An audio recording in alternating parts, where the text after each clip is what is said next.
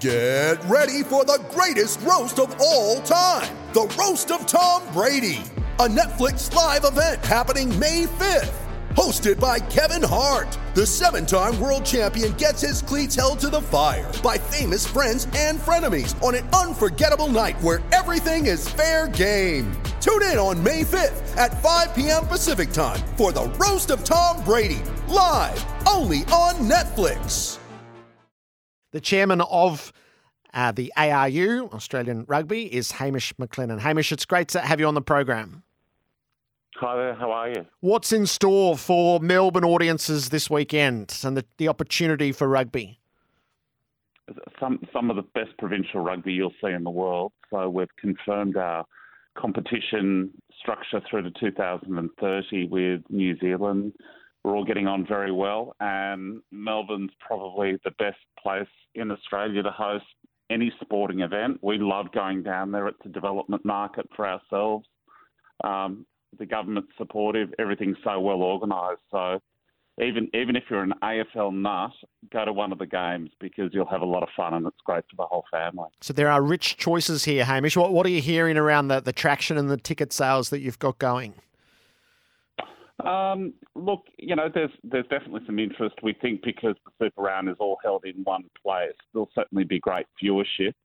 Um, you know, we, we accept that we're not going to sell, um, you know, MCG style stadiums out for rugby, but we're taking a long term view there. So, as you correctly mentioned, we've got the Bledisloe coming up at the MCG. So we're thinking big, and we think Melbourne will get behind supporting the Wallabies in their country, and it'll be great later in the year. So, you know, we have sort of realistic sort of expectations, but um, you know, I mean, I'm I'm very grateful for you hearing me talk. So, you know, today, if you've you know, if you haven't seen a game of rugby, go to go to any one of the games. It's a lot of fun.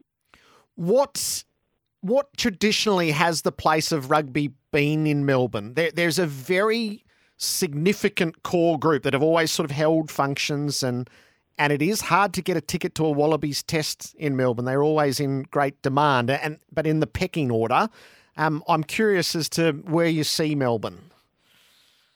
Oh, look, I lived in Melbourne myself. I, I, I love it there. So, a sports mad city. I mean, even if you go back, I mean, the, the history of the Wallabies goes back, you know, um, you know, well over a hundred years. So we've actually had uh, Wallaby players come out of Victoria over the years, and so it was played more decades and decades ago. There's, there's still sort of a core group through some of the private schools, and we've got a big island Pacifica sort of community that's right into their rugby and starting to produce some great players. So um, I, I, I think rugby has coexisted. My personal view is that it's coexisted with AFL really well, more so than say, you know, I'd say the NRL. And look at the Bledisloe in Melbourne, which was an unbelievable game. We were on the wrong side of, of winning, but uh, at Marvel Stadium last year, it was an absolute belter. So, so there's a lot of affection for the Wallabies and rugby in Melbourne, and so we want to foster and grow that over over time. And so again, we view it as a really strategic, important market. And then you've got the Lions coming up in 2025 in the World Cup. So I think I think Melbourne's going to be well represented with, with all those big tournaments. And again, you can love you can love the AFL and still rugby. So so we hope Melbourne turns out for us. The Wallabies are entering the, the new phase under Eddie Jones. There's an unmistakable note of excitement around that. I think is a, a real figurehead for the sport. Is it, it, was a critical decision to make. It, arguably, the, the biggest decision that administrators make is is the coach of a national team. As how have you felt that that's landed? It's been transformative, and so Eddie's tough. Uh, in the world of rugby, people view him as the best coach, sitting above anyone and everyone. And I've got to know him well over the last sort of year and a half, and, and more recently since we've been working closely since he he joined us. He's phenomenal. So again, you know, if you're if you're a backer of an Australian team, irrespective of what code you really go for, this guy's the real deal, and his work ethic's unbelievable.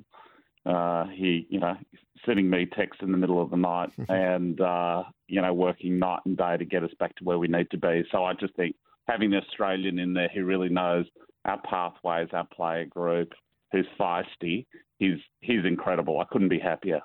How determined were you to get him when you realised that there might have been an opening being presented by England?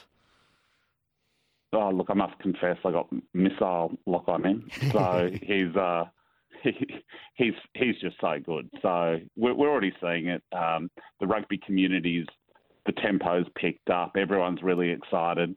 We had a game uh, uh, at uh, Allianz Stadium on Friday night between the Brumbies and the Waratahs. You know, we had uh, around 25,000 people who turned up, which was far more than what we've had in recent years.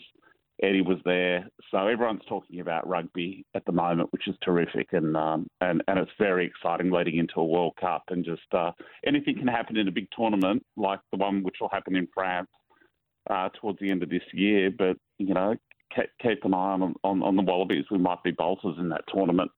Is he a crossover figure, Hamish, like the, the, the rare coaches tend to be? Is is he in that that Ange Postecoglou? He, he can draw people, whether they are hardcore fans or, or just casual sports observers, to the cause. Yeah, he can. And look, he uh, his knowledge his knowledge of, of rugby and all sports is, is second to none. But but a lot of administrators that I've spoken to you know, acknowledge that, you know, he's, he's one of the top three or four coaches of any sport in the world. So, you know, when you think about the fact that you've got an Australian who's proven himself overseas, I mean, he, he's, the, he's got the best um, record in World Cups of any coach. And so he's got into the finals, um, you know, with England, Australia, and South Africa all being part of the high performance team or the head coach. The guy, the guy's just ridiculously good. So, all Australians. Again, does, does, doesn't matter what code you barrack for, we don't mind, but the Wallabies apart from most because you're barracking for Australia. Hamish, you, you referenced the restructure of the Super Rugby competition. This has always been uh, one of the most curious competitions to try to follow when it was split between Australia, New Zealand, and South Africa, and time zones and teams that you couldn't necessarily pin to where they were from. It's a 12 team competition now. Is why do you feel like this is the right format to have locked in for the long term? Well, look, look, you're right, and I and I reflect on what happened, you know, over the last, you know, one one to two decades. It was very hard to follow. So if you look at the AFL and the NRL, one of the great advantages they've got is that there's continuity and consistency of viewing, and you know, you know, pretty much when games are on, and it's all very local. The thing with rugby is that you're playing on an international stage, so you know we we see that as uh, being a big differentiator for ourselves. I think where we're at at the moment is that we've now got a Trans Tasman competition that provides that continuity I just referenced. So um, we're playing the best best provincial teams in the world that then lead to the national team. So uh, we've got Fiji and Moana Pacifica there, but we're all, you know, we're all we're all in the same sort of geography, which is which is pleasing. So we've we've done a deal through to 2030. Everything's settling down. You know, we can host tournaments like this one in Melbourne now, where you can get to see all the, the teams and you know pick pick your side and follow them. And so that's that's just uh, that's going to be great for viewing. So you know, Friday, Saturday, Sunday you know, on any given weekend, there's there's you know a game of rugby on that you can see. So we think it'll work really well for us in the future. And you're absolutely right. You know, the, were games being played in Argentina and South Africa, you know, in the middle of the night, and you know, people were finding it very hard to follow that competition. Now it's a whole lot easier. It's always healthy to have a little bit of argy bargy, but how are you going with New Zealand authorities at the moment, Hamish? Yeah, look, look, look. Well, um, we we we talk to them regularly. Our our issue and our beef was always that um, the deal that they were suggesting what suggesting wasn't good for Australian rugby and it wasn't fair. So from 2026 onwards, it's 50-50. We'll support the um, Pacifica nations with New Zealand, and we've got five teams. And so the Melbourne Rebels um, are locked in, the force in Perth are locked in.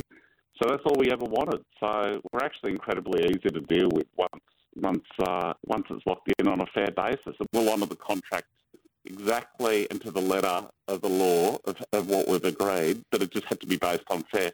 Don't forget what New Zealand in the old days, and, and not, not the current administration, they were saying you can have two teams in a competition that they would own. Yep. And we've said, no, it's got to be 50 50 in the joint venture. So um, we, we, will be absolutely honourable. Anyway, so look, that's, that's sort of me me saying in the past, but we get on really well with them. Mark Robinson, from, who's the CEO of NZR, our guys are regularly in contact with those people, and it, um, it, it's all going well. So we're very excited. So that's the off field, and then there's the on field. Hamish, how critical is it for Australian teams?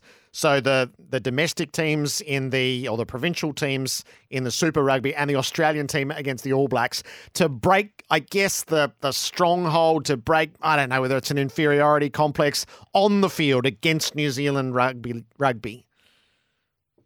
Yeah, it's critical. Like we're, we're here to win tournaments and win games. Um, you know, we, we could talk for hours about this, but I think having somebody like Eddie Jones back, getting the provincial competition sorted out, cleaning up our pathways, having administrators that um, are really on song, you know, within Rugby Australia and, and what we want to achieve is is critical. So it does take time. So I've got to, you know, I've got to be clear that Eddie's not going to win every game. We do think that um, he's a phenomenal talent, but you know we've got to do it differently. So our goal is to win Bledisloe's World Cups and Lion Series um, and everything in between. So you know ex- expect that you'll see, and we we dearly hope that we'll get better performance out of the Wallabies. But it's a complex issue. It's like a Rubik's cube. You can't just sort of fix it straight away. But we're certainly heading in the right direction.